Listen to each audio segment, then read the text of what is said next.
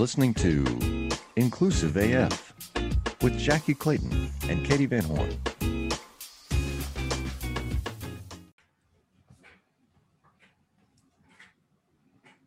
Hi, everybody, and welcome to the Inclusive AF podcast. This is Jackye Clayton. And this is Katee Van Horn. Good morning, good evening, good night. Did you notice how I said my name like a question? This is Um, Jackye Clayton, kind of. This is Jackye Clayton. It's early in the morning. We're not really sure. So it's hard to say what our names are. what we do know is we will have uh, job security forever because. Was that a good segue into the topic? it sure is.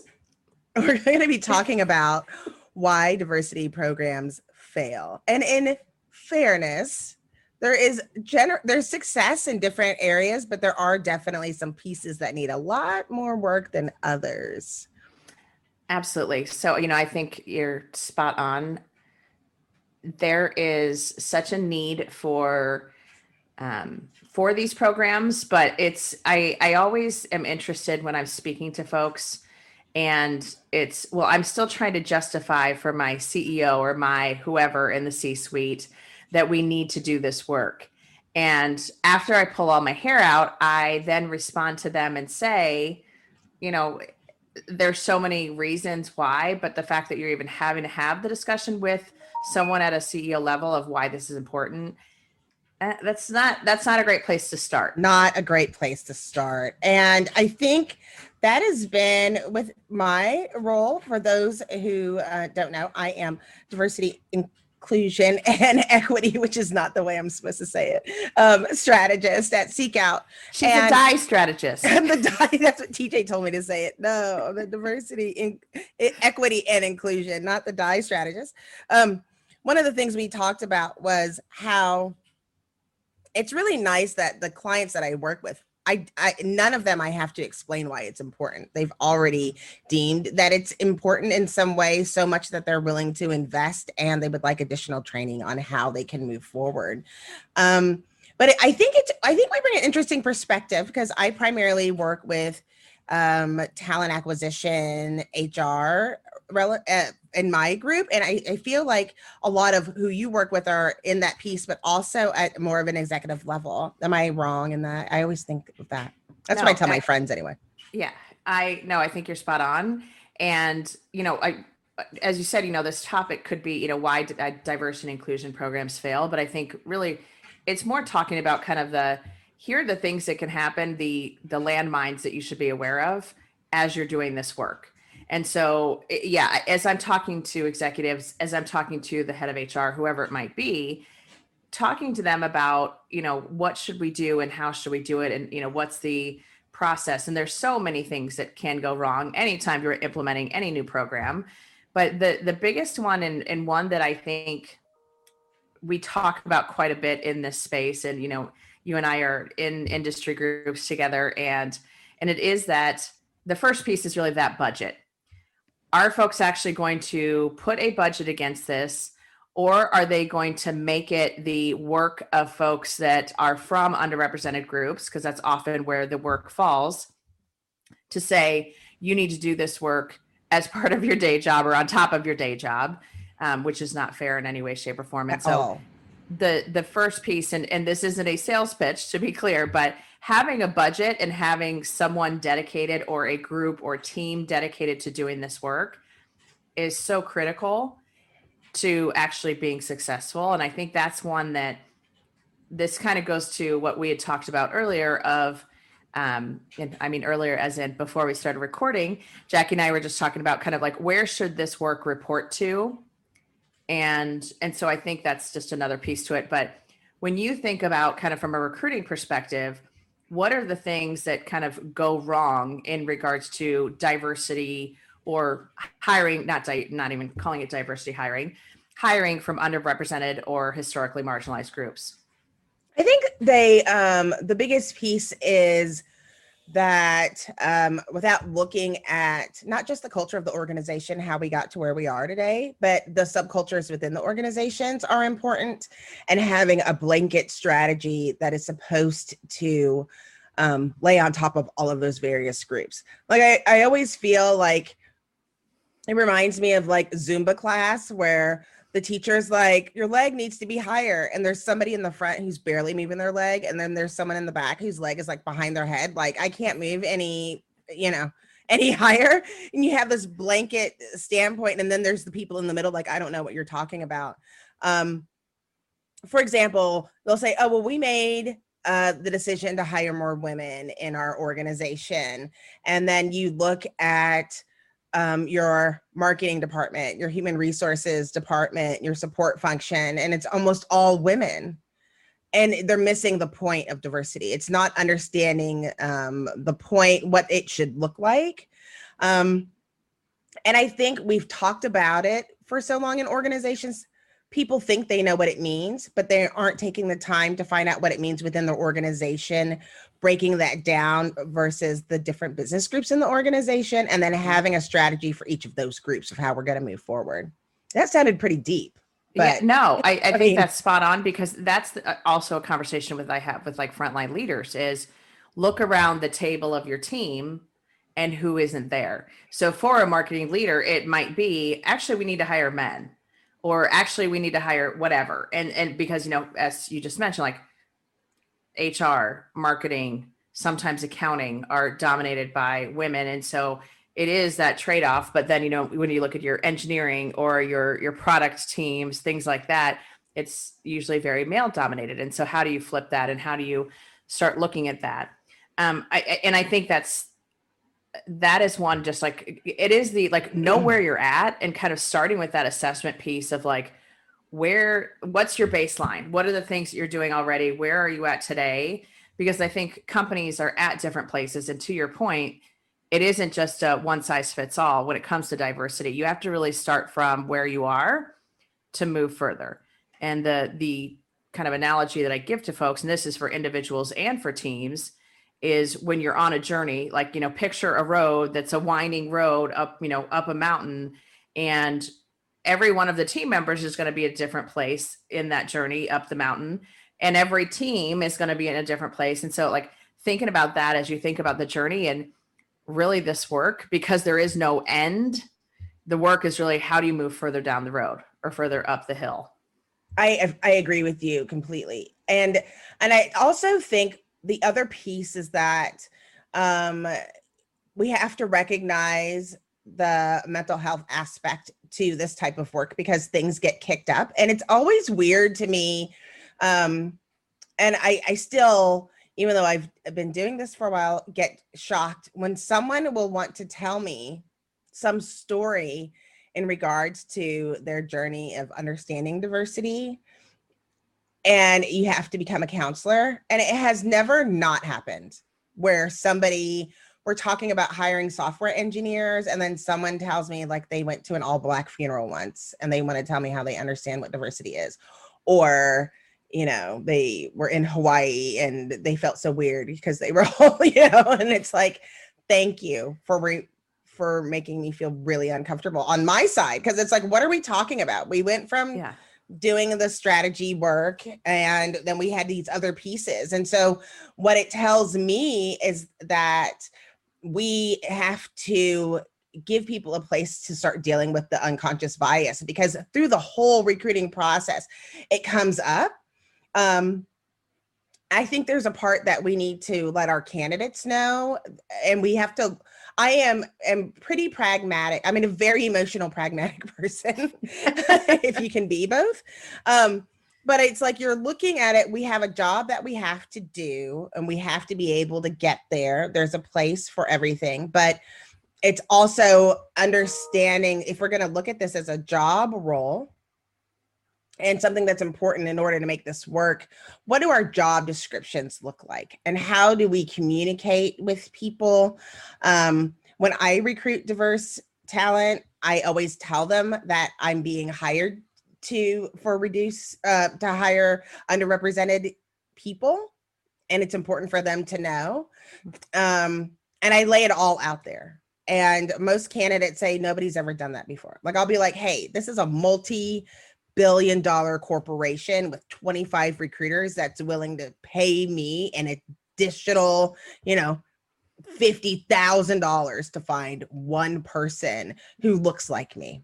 So, what does that tell you about the organization? It should tell you they don't have the resources internally. This is something brand new, the layout, because, you know, no company wants to let go of their money.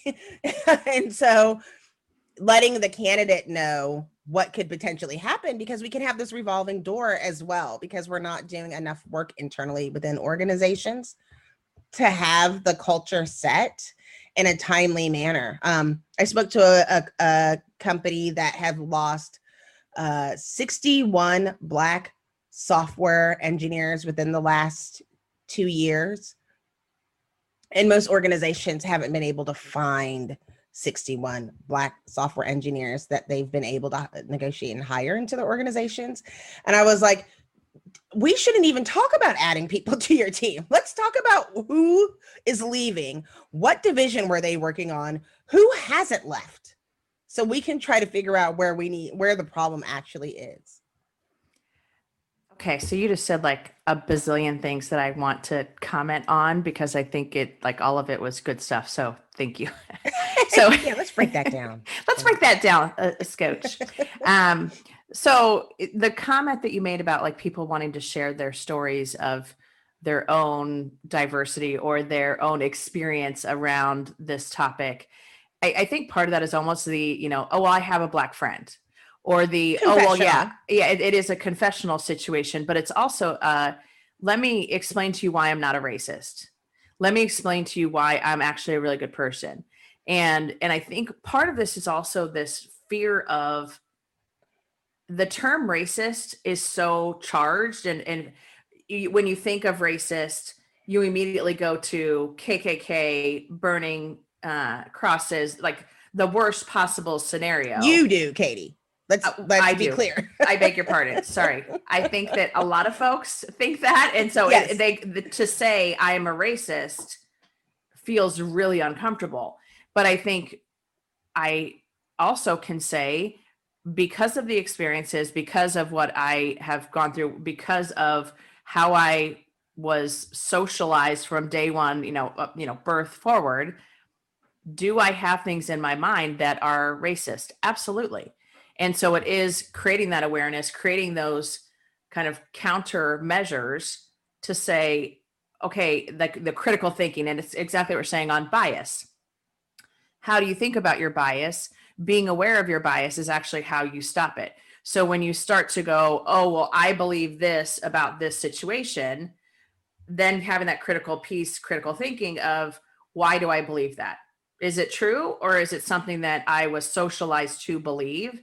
And so I think even just the term racist or bias, all of those things that people feel uncomfortable if they're described as having these tendencies or having these beliefs, it's like, okay, we need to understand that part of this is yes, you are. Yes, you do have bias. Yes, you are racist or have racist beliefs or have grown up socialized with racist beliefs.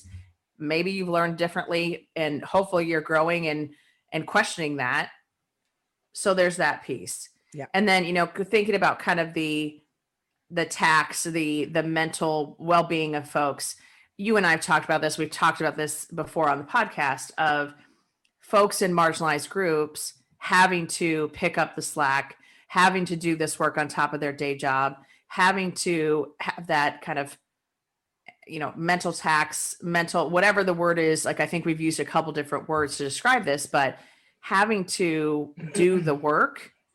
And and then again the white colleagues going okay that's cool. That's something that you all have to deal with versus no no as white people we have to deal with it and we have to make the changes. This should not be a person of color thing. This should be an everyone together. But mostly it needs to be white people going what systems what tools what ways have we set this up to advantage ourselves and keep others down. I don't, and, and it's funny because I don't even think, you know, you and I were in that uh, uh, meeting with a, a particular client when they were talking about how oh i was taught to trust everybody remember i was Mhm. i was taught to trust everybody until they give me a reason not to and i said i was raised to not trust anybody until they give me a reason to Right. so we automatically would have a clash right? And Mhm. and it's understanding people need to understand the their the system how it is related to them but they also have to understand that that does not make because i'm black doesn't make me an expert on whatever todd say hi. Um on whatever uh piece that you For those that are dealing just with right listening and not watching, Todd just made a cameo appearance on screen, sorry edit and so did the puppy. No, no edit. and the puppy um but i think you know that's the part that's i i have i i feel like we that's why you need at least two diverse diversity people and people with different places Mhm. because if i'm having to counsel all of these people as we're going through the work we're never going to get everything done and i generally like when you have self work self awareness this is what we're this is where you know it's like a knowledge base if this is what you're feeling these are some things that you can that can help you or some topics you might want to bring up with you know insert social worker Your name here. therapist. Your Yes, therapist. that you have to work through Yes. um and and also it's also why you need professional people to be able to do this work um Mhm. even with i think it's funny that people will just because oh you're black you must know what it's like for all black people and can and all white people and you can counsel me on how i'm supposed to act. And we all are are, are products of our multiple experiences. Um and so whatever you're dealing with people are dealing with has to do with all a lot of stuff that doesn't have to do with the four walls that you're working in. And i think that can get in the way because we'd rather just shut the door on it. I mean i think it's it's it's more it's easier for me to get through the day if i could just ignore it. So yes and i again this is kind of another piece of the how why do diversity programs fail and it is there has to be that first person. There has to be that first diverse that first underrepresented person. And and you have to be extremely careful about how that person is onboarded is taken care of is kept safe. Because to your point they can become tokenized right off the bat and can be made into the oh well can you tell us for all black women what is the experience like for x? Hi, my name is Sarah, and I want to tell you about my podcast called Can I Offer You Some Feedback? I'm a business consultant and executive coach with over 20 years' experience in change management, leadership development, and naturally providing feedback to high performers. My podcast is for those of you who have a complicated relationship with feedback, whether giving, receiving, avoiding, or seeking. Feedback is essential for our development. In each episode, you'll hear from real people across industries with their ideas, perspectives, and best practices on feedback. I'll also be sharing business bites with you simple explanations of organizational tools, management techniques, and leadership philosophies that will help you and your businesses thrive. You can listen to Can I Offer You Some Feedback on your favorite podcast app or learn more at evergreenpodcasts.com. and and that obviously a is a completely unreasonable question but also is well it's not very smart. Like i can't speak for every white woman in the world. I don't want to right now because that 55% but also yeah that. That. But also like it doesn't it, that's not a sensible question. And so i think that you know protecting that first or that only until you do grow and and continue to recruit. But but then it's also to your point on the why did 61 people leave this is where i mean i know we always come back to that inclusion piece. It's kind of the you have to clean up your house before you start inviting Yes. guests over. And this is the you know if you have an environment where a person of color a you know any type of marginalized person is going to come into the organization and feel tokenized or feel like wow i'm the only person here and this is really awkward how do you help them through that until you can get more? But then also, what are you doing? What are the things you're setting up? Because this is the other thing that happens, and this one sends me straight over the edge is the well, we tried diversity and it didn't work. And that's where yes. you go into, and that's, you know, the excuse of, oh, we hired a woman into management and she didn't work or she left. So we should just stop trying to do that. Or we hired a, a black person or a, whatever, uh, fill in the blank of whatever, you know, group they want to discuss. And then it's like, okay, well, one person, again, does not represent everyone but what have you done to clean up your house to make sure that when you do hire anyone, period, like it doesn't matter what their identity is, how are you making them and their experience great so that they can be successful? How are you setting them up for success versus, hey, I brought in this person that's from an underrepresented group. Let's see how they do. And, you know, and not really giving them the resources or the support that they need and even more so in today's environment the support of people working from home of onboarding folks of making sure that you are thinking about the things that are going on outside of as you said those four walls and how that might impact that person day to day like we have to be doing that as an organization to actually make sure that it is successful well, you bring up another point of why they fail. It's because they are what I think maybe we as um, DEI pros have forgotten to tell people is that it's not going to be pretty and it's not a kumbaya moment. It the anticipation is that there will be conflict and out of that conflict will be the innovation and the realization before you get that kumbaya moment. It's like, I don't know if you've ever been on a board of directors and you have your board retreat where you have your annual planning of what we're going to do. And everyone starts out nice and you share stories about families and your favorite book. And then you start talking about, okay, how are we going to save the world? And everybody has a different a, opinion and then you want to kill each other and then at the end you're like hugging and crying because this was so great. Um it's like that within the organizations and it takes it takes generally at least a year of conflict of safe conflict like i'm i'm going to allow you to speak your mind and we're going to work on those things without any knee jerk reactions until we can work through it mm-hmm. in order to see the success um i think it's funny for like I will follow Katee into a desert without a canteen.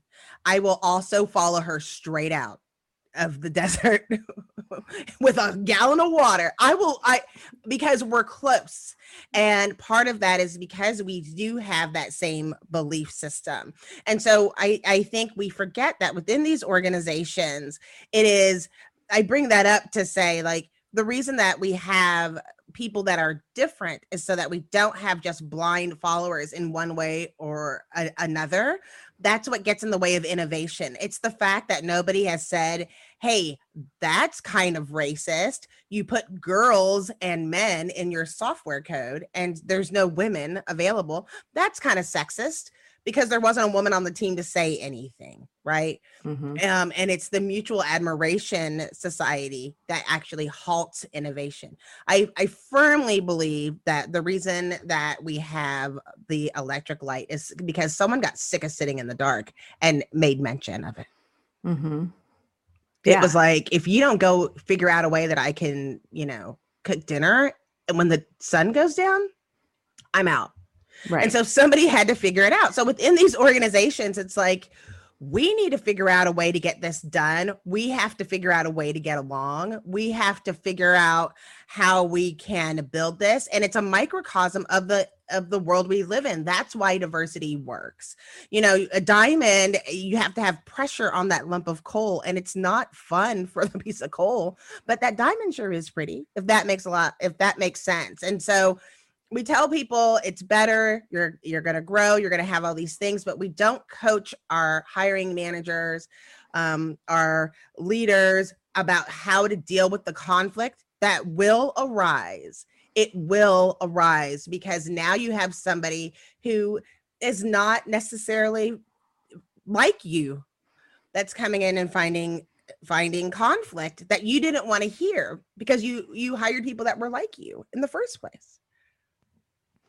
Agreed. And I think um, you're making me think of a couple different situations that I've been in. You know, the first one being just the I, I I I am always I kind of chuckle and not in a good way, but kind of chuckle when I have leaders like my whole team is upset and you know, oh my gosh, I can't believe, you know, they're you know, they feel like this, this, or this going through these process. You know, when we go through the strategy implementation of how do you become more inclusive, how do you become more diverse, how do you create these systems of equity, there is pain. And and when the leaders get to that point and they start to hear stuff from their employees, a lot of times they're like, we need to stop this, we need to slow down, we can't do this and it, it's it's the don't worry like this is part of the process you know That's like right. in order to grow there has to be some pain you know when you were little and your your bones would hurt and you know your parents would say hey you're going through a growth spurt it's that similar situation where you are going to have places within this conversation that um Todd is Todd. Todd is in the kitchen. Todd's in the kitchen. it's good. Um but uh, you're going to have places of discomfort as you grow as you continue to build out these cultures that you want to have. But it's not always fun. It, you know telling someone hey you have bias if they don't believe that they have bias. Telling someone that your beliefs are wrong you have to change your behavior. That doesn't feel great but i also would say jackye i will never take you into the desert without having water I will always make sure that you have water when you come to Arizona's Aw. desert. I'm just And that, letting you my friend, is allyship and a, Ex- and a different. Very good allyship. I will not let you die of dehydration in Arizona. Um, because it's it's the whole, you know, you can't go, okay, hey, you did this bias training and now you're cured. It's that whole concept of No. your bias is there ingrained in you since birth it doesn't just you you go to a two hour class with the amazing katee van horn and now you're cured that's not i would love that to be the case I would love it if it was a six hour class. If it was a six month class. well that's that's but it doesn't work that way. no but that's but it is a to your point on the six months it is a long drawn out process of being aware of your bias and and again checking yourself when you're driving in your car and someone cuts you off and you start you know naming all the reasons why that person who's a woman who's a whatever is uh, the worst driver ever and all of the things that go through your mind that's your bias Yes, and that's the part that people don't get. Like your unconscious bias, you're like, oh, I don't like this, this, and this. No, the fact that you said that, that means it's conscious. You it will not come out until the situation came out. Like yeah, I always talk about the fish in the microwave never came out. Nobody talked about Right. all of the things that that went along with that. For those of you who haven't heard the story, it was about an organization that said made a rule that you couldn't cook fish in the microwave without recognizing that they just like totally took away this whole person's culture and basically made it a very uncomfortable environment to work in for everyone. Um, and we also couldn't bring McDonald's French fries in either, which whatever. that Um, seems sacrilegious that does not seem well, like because it was like, well, it's another day. yeah, Trust was me, just- trust me. But I mean, the thing is, is that we, we, I was sitting on a board. Let me tell you a story about this. This cracked me up. Let me tell you a story. So I was on a board. I was the only black woman on a board. The woman was full of women. Um, and someone said, I don't see color. And I, and because, you know, I'm subtle and shy and don't like speaking up, I was like, hey, hey, hey, hey, since you don't see color, it's really important for me to tell you something. I'm black. And if you need to write it down so you can acknowledge that, and then go ahead and do that, right?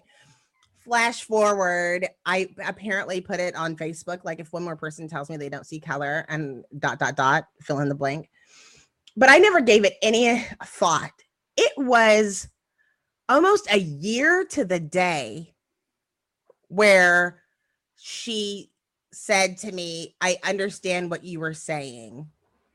And I apologize. We're still not friends. We were able Mhm. to work together. We weren't friends, but that was something that I said, and I say a lot when people say I don't see color. Had no idea that that w- that bothered her and stuck with her, she had to do her own internal work for a full year, Katee. And I, you know me, I didn't give her any other thought after I was like, well, she's not on my Christmas card list. Then I just didn't, she was not in my head. But it took a year of her doing her own self work, not just going through life to be able to get to the point where now she's able, where you know, you have to have that piece together before you can even start the work that was at a nonprofit organization. Now imagine that in a corporate environment when you're teaching your um, these are the biases or things that you have to look at, and you're doing it to 200 people, Mm-hmm. 300 people, 10,000 people, freaking Starbucks employees. They have to go through all their own work, and if they are in a positions of power, which power, which we know uh, the scales are tipped Mm. and you're making me feel uncomfortable. You're asking me to willingly sit in an uncomfortable place. It is a lot easier to say we're not doing this anymore. We're firing all these people. We're you're, you know, in, in order to get to move forward. So from from the HR perspective, from a recruiting perspective in particular, you have to understand that you're dealing with throwing somebody's power off a little bit, taking away their power to feel like they can make their own decisions, asking them to be uncomfortable while still managing the organization. And uh, it doesn't matter, it can be male, female, black, white, you know, people who are are disabled are always we are are pain averse as people. That's why mm-hmm. we have to have I mean, have you ever thought about how people make their life on change management? And at one point I was like, is it really change management? And they're like, yeah, that's your whole job is trying to make people change. You can make a Mhm. career out of it. And the change is going to like a different staple, stapler Right. company. Right. I so it's funny because the way I think about this sometimes or try to describe this, especially for like engineering teams, um, if you have been in an environment where you develop products, um, there are different methodologies to developing products. One is the waterfall method, where team one does their activity, then team two, then team three, and you know, so it waterfalls down. There's also the agile methodology, with a lot of folks know about, have butchered. I'll probably butcher some of the concepts when I'm talking about it right now, but go with me on this real quick. So, in Agile method, the leader of the team, so the person with the title on the team, doesn't have that power title anymore or have that power anymore. They have the title, but maybe not the power. And it's such an interesting thing to watch Agile teams develop. And mostly because you have the leader going, I don't know what I'm supposed to do anymore. If I'm not the leader of this team, if there's a scrum master, if there's a whatever, where do I fit into this? How am I the person in power? And and and they're not. And so it's helping them through that. And so that's why when I think about like innovation in teams, once you have that diverse group around the table, how do you make sure that you can have that change management conversation? You can have those conflicts that come up that lead to better innovation and better product and better whatever. That's the other piece that we need to teach leaders. So it's how to be inclusive, how to make sure that they're including everyone in the conversation, but also not going with the this is the way we've always done it, not going with the let's have a brainstorming session, but only certain people are allowed to have ideas. There, there's a lot of different pieces where it's the step back to step forward.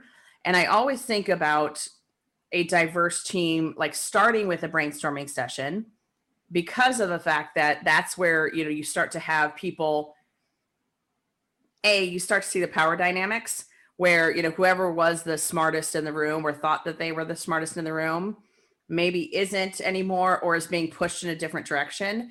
Someone who's used to knowing or having the answer or being the one that everyone listens to. When you have different folks in there with different perspectives that are going well no maybe not. Have you thought about it this way? Have you thought about it that way? That's when you get to the better thing the better brainstorm idea that you actually event you know end up going with and implementing but that work to get there like you have to teach your team how to do that. And that's why i always talk about like team agreements. How do you have inclusive team meetings? How do you make sure that your team is in agreement on how they will work together? And and it kind of goes back to what you're sharing of like how do you just make sure that you can do the best work? You can be inclusive. You can have everyone feel like they have a voice all of those things because again if you don't have that then you lean on the excuse of well we tried that and it didn't work so now we're just not going to do it anymore. And i've also seen this other phenomenon where it's the kind of the hail mary diversity. And what i mean by that is you have a, a i'm going to use product as the example again. You have a product a project whatever it is and no one has been able to solve it. No one has been able to make it work and then you hire someone diverse as a hail mary to go Mhm. oh so and so they should be able to fix this. And and we'll give them this chance to fix this. And then when they don't and they and like every other person behind them has not been successful in it but because they are diverse then the answer is oh well we tried diversity and it didn't work which is excuse my french asinine Is that French? I think it's a Parlez-vous cine in? France. yeah i was going to say asinine Asinine. but Yeah. you know, it's funny. I think, a- a- and just to bring, because we are inclusive AF, there's also a certain a part that has to deal with the age and groups of your team as well of where you where you are and what your willingness to mold and change there's definitely something that happened to me personally once i got past 40 of my flexibility and, and in general i'll just be like I I'm okay with that sounds about right. Like, okay, we'll go and do that because of not having to deal with all the other things. There's a point where it's like, okay, this is what we're supposed to do. I trust you. We're going to just do it. Whereas you'll see uh, some generations that are like, I want to work this whole thing out in my head so that I feel comfortable. I'm not, you saying it is not enough for me to feel comfortable.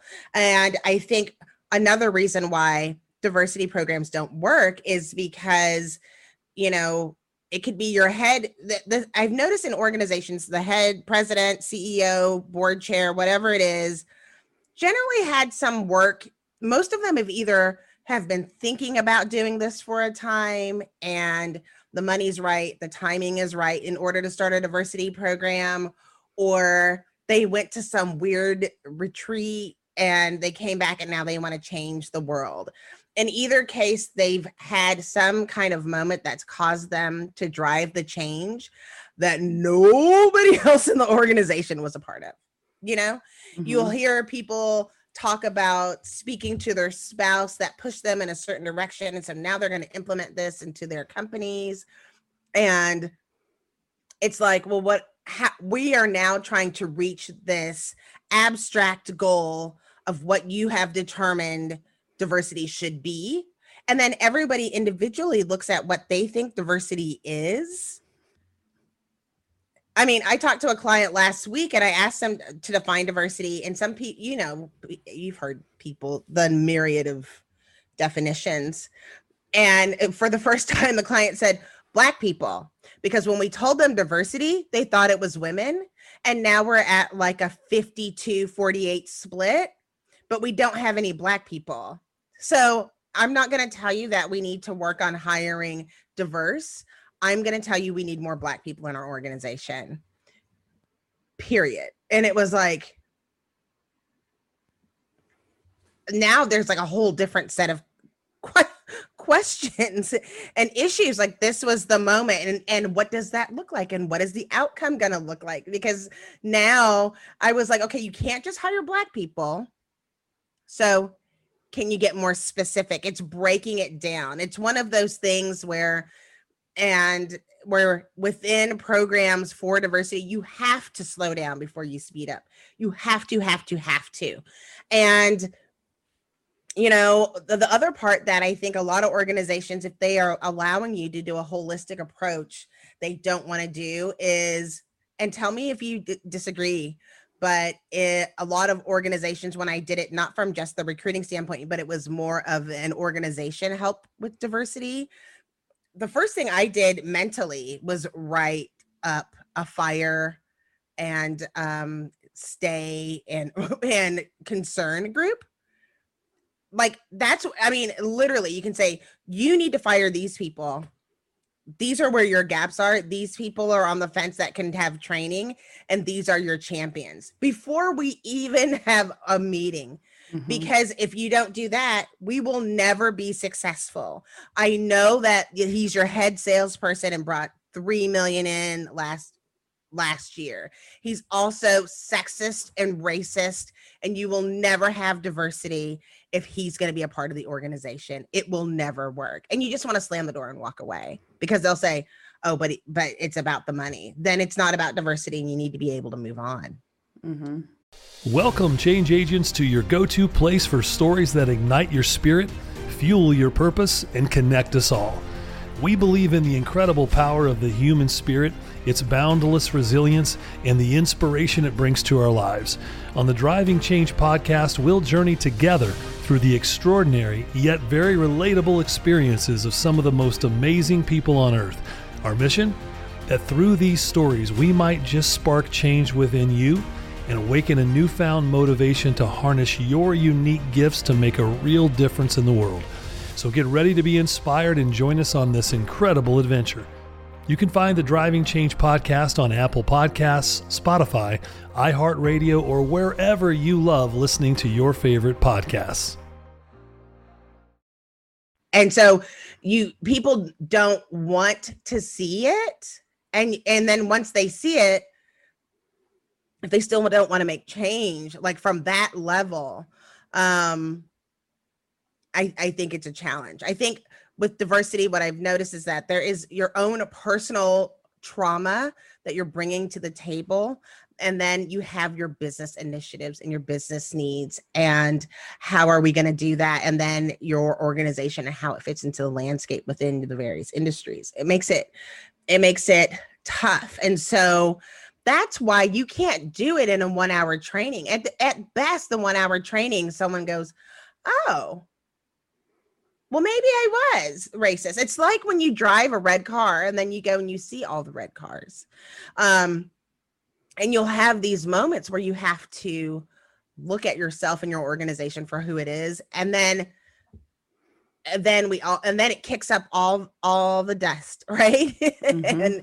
and people just don't know how to move forward and it brings up the conflict that's that's the main reason is i feel is that people are not comfortable with getting uncomfortable and it gets really uncomfortable and ugly Mhm. um many of of you that ha- um i say many of you i don't know who's listening all of you i'm just kidding.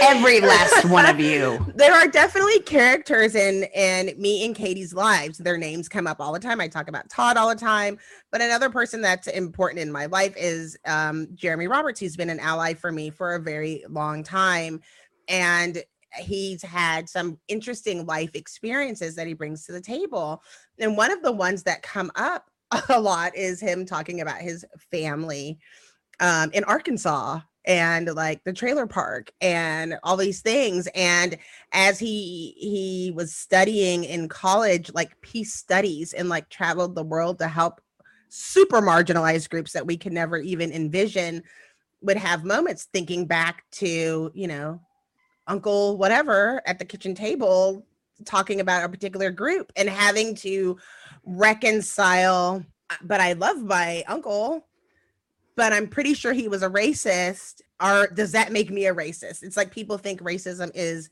contagious. Um and then and then bringing that to work i feel must be the equivalency of me coming to work being afraid of being angry because of something happened in my life and being perceived as the angry angry black woman and it, and and I'm not like being afraid of being completely transparent and feeling safe I think happens I can only imagine I've never been white before so I'm just making this up but when you have that realization of oh that's not cool and there's a lot of things in my life that aren't really cool and I I don't know how to bring it up and how it is, affects my decisions I think happens. You're white. Katee. Tell tell me about that well I, the actually when you say that like the the experience that i think about and and it's one that is I, i've actually talked about to a few folks recently and the folks that were included in this meeting Um, I will not name names to protect the guilty. Good idea. Good idea. Um, but in one of my prior roles, I was um, at a high level in HR and um, was like the number two HR person and was invited to a meeting with an outside vendor because we were doing our employee branding and like an, a refresh of the jobs page, etc. And so they brought me in because I knew the team, all of our employees extremely well, was very connected to the leadership, etc., etc. So as a thought leader, as a partner in this work, as a what's the voice of the employee, I was brought into the conversation. And the the group that was there asking questions, two men, and then the other two people in the room on our side of the table were uh, my chief people officer and someone from the recruiting team. And the outside vendor asked a question. I started answering it and was interrupted first by the chief people officer who said, Oh, what Katee means is blah, blah, blah, blah, blah. And I just looked at him and I let it go. Well, then, second question comes up and started to talk again. Here's this and this, this. These are some things to think about, whatever. And then the recruiting person jumped in and said, Well, like what Katee's trying to say is, and and I said, Okay, guys. I said, so do you need me here or, or did you want to go ahead and speak for me? And the vendor got extremely uncomfortable. I'm sure the two of the, the two gentlemen who were sitting with me also got got yeah, sure. but it was one of those situations where to your point, like do you sit there and and stay quiet because you don't want to come across as whatever and and have this impression of you of like, oh, that's the, you know, bitchy Katee who's gonna, you know, be domineering or aggressive because that's the one that people always like to use for women. And it was like that moment of this is not okay and and i actually you know especially sitting in a room where we're talking about the branding of our culture right and i'm like okay well you two you know better and this is not okay and so you know after the meeting we all kind of huddled up and and I said, What was that? Like, what happened there? Because you guys know I'm not going to let that slide. I will be giving you the side eye. Um, I'm watching. I'm always watching. And and they both like kind of you know did the yeah oh wow you know we're sorry we didn't even think about it. I'm like no I get it. I'm like that's the kind of you're ingrained to be the okay I'm going to be the voice. I'm going to tell you the things. But this is exactly what we're talking about. It's like how do you make sure that marginalized people don't have something that is instilled upon them that is some age old belief, stereotype, whatever you want to call it. Um, but also, how do you create these environments where you can get better answers, get better results by having all the voices in the room? So, I want to talk about another one. And this is a good recruiting one too, because I always like the good recruiting ones just to see if your head explodes. Um, so the idea of a pre-employment test or a uh, like a hiring test, if you will. Mm-hmm. Tell me your thoughts, Jacqueline. I think her head did not explode. However, I do see I steam coming them. out of her ears. I hate, the, I hate them. Tears. well, um, I feel like there's so many things that are snapshots. I will tell you, I got a lesson in that. I used to work for Robert Half, and I don't mind mentioning them by name because they're going nowhere. So I used to work there. Um, and we used to do pre hire assessments for job skills and it seems so i'm almost embarrassed honestly because it doesn't even make sense. Before they we even met with them they would have to take these tests. We determined because we were experts what tests they needed based on the needs of our clients. And i remember uh, giving a uh, candidate a potential candidate these tests. Later maybe six months we talked about it. They're like well you never had me in the role that I initially applied for. Why are you coming back to me now? And I was like, well, the reason we didn't was because of the result of this particular test. Um, but the scores on the other ones made it seem like this other job was a good job for you. And they had to do the tests in person, PS. Um, so it turned out what I didn't know was that their grandmother had died that day. They had gotten a ticket and were afraid that they were going to be late. Um, still were able to get to the meeting on time, but were rushed through because we had like two computers and like 40 people coming in. And that the tests were a reflection of where it was, and they wanted an opportunity to take the test again. That was the last day that I ever thought anybody should ever have to take a test ever in Mhm. life because it's a snapshot of where people are and their experiences and what difference does it make if you're going to be training people in a certain style? Like you can't your companies are dynamic. They move they change and it's like can this person we should we're not looking at the right thing. We should be looking for people who aren't the same so we know we can push the needle. And um I remember telling uh, working with a client, they said, Well, we want people just like our top people. And I was like, Why wouldn't you want people better than your top people? Like, if they're all the same, what could we add?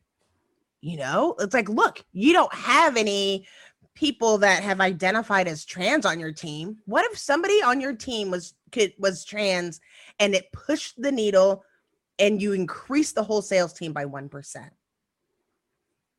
And they just looked at me like, can that happen? And I'm like, I don't know. I don't know. Let's find out. Let's find out. So I hate pre employment testing. I don't like tests anyway. What do you So- think about tests? um, so I was hired for a role and had to take what's called the Thurstone test.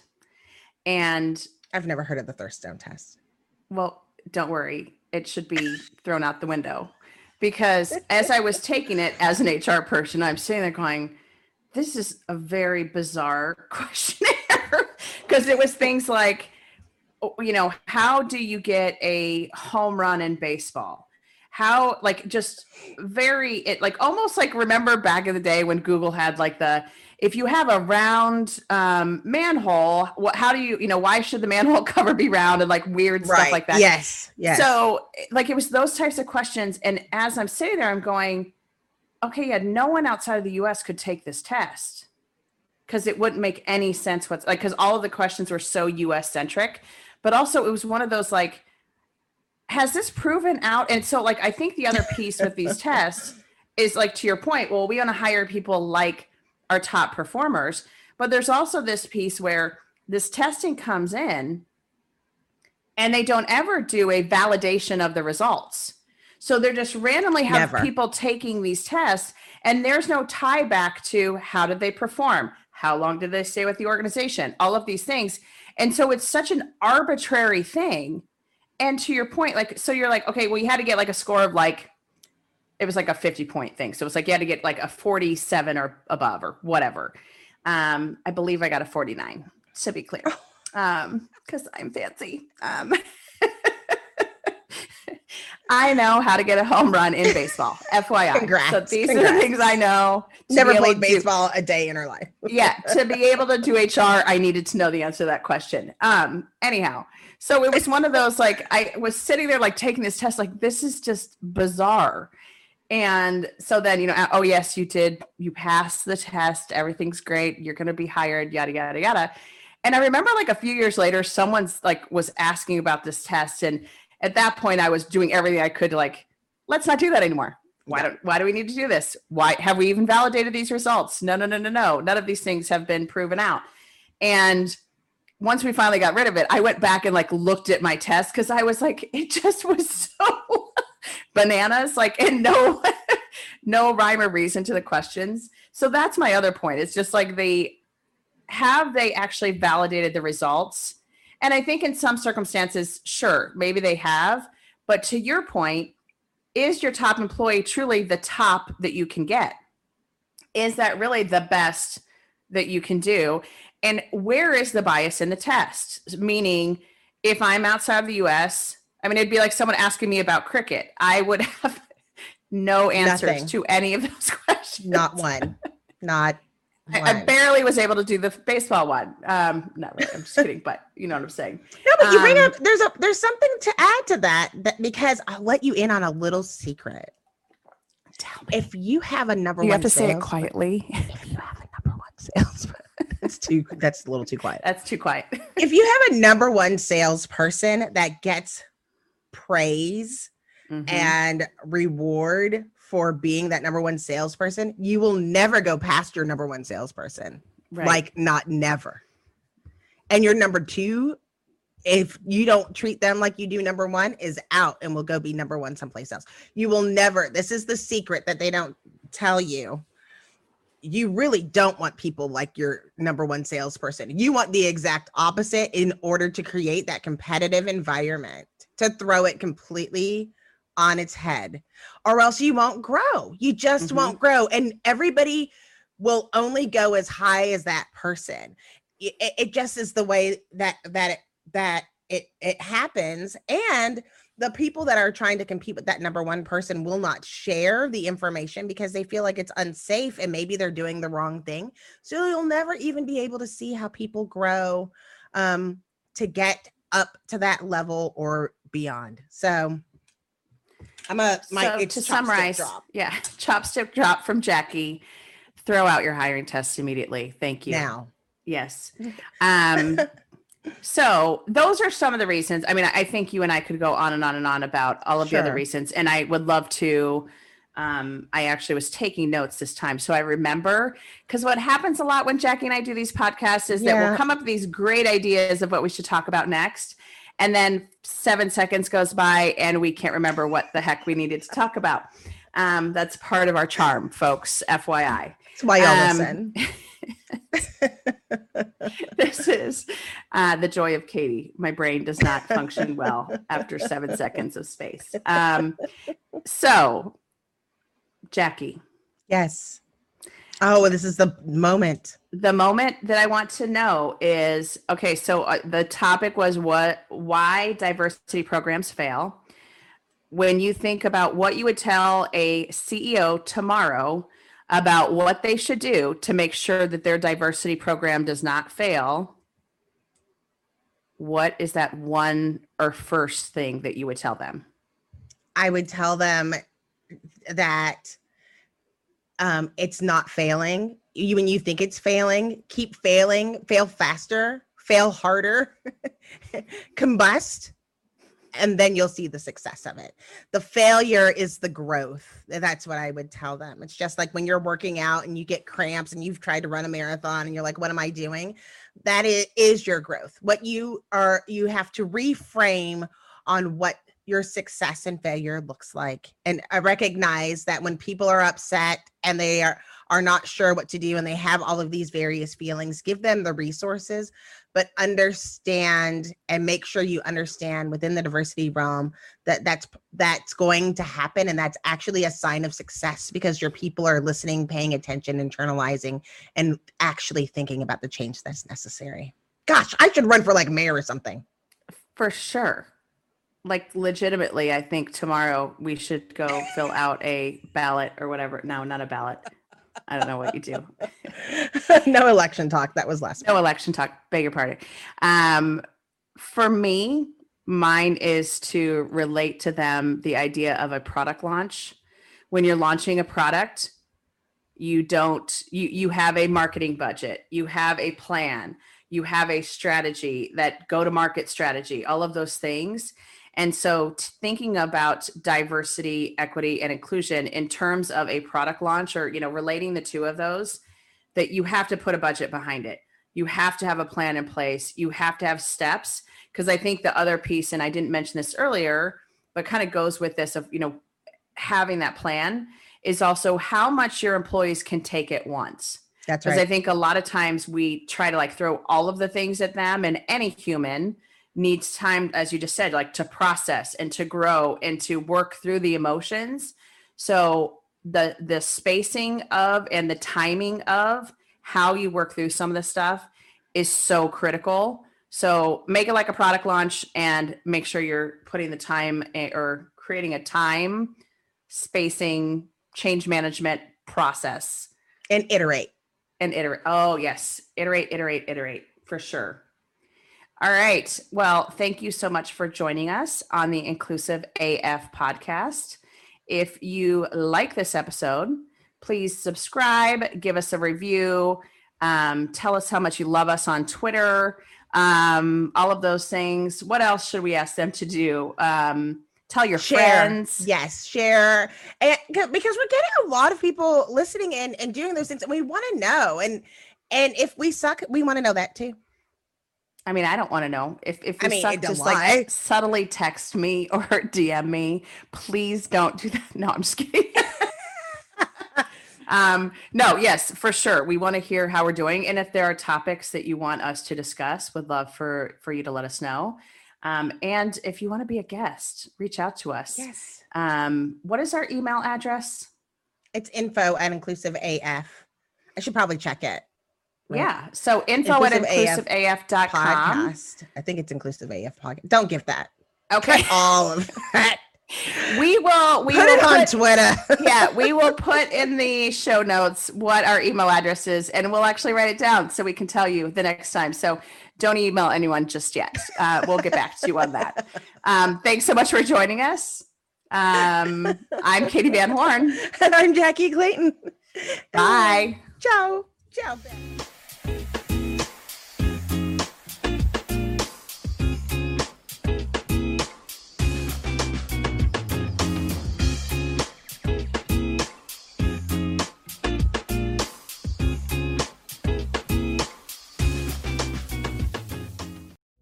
You might be surprised to know that not all serial killers are straight cisgender white men, and the victims of true crime are not a monolith either. She's Wendy, and I'm Beth, and together we host Fruit Loops Serial Killers of Color, a true crime podcast. Together, we take deep dives into the true crime stories about marginalized and minoritized perps and victims that often go untold. We also provide the context and nuance that these stories deserve. At Fruit Loops, we're serving up true crime with a side of history, society, culture, and some fun. Listen to Fruit Loop Serial Killers of Color on Spotify, Google Play, Apple Podcasts, or wherever you get your podcasts.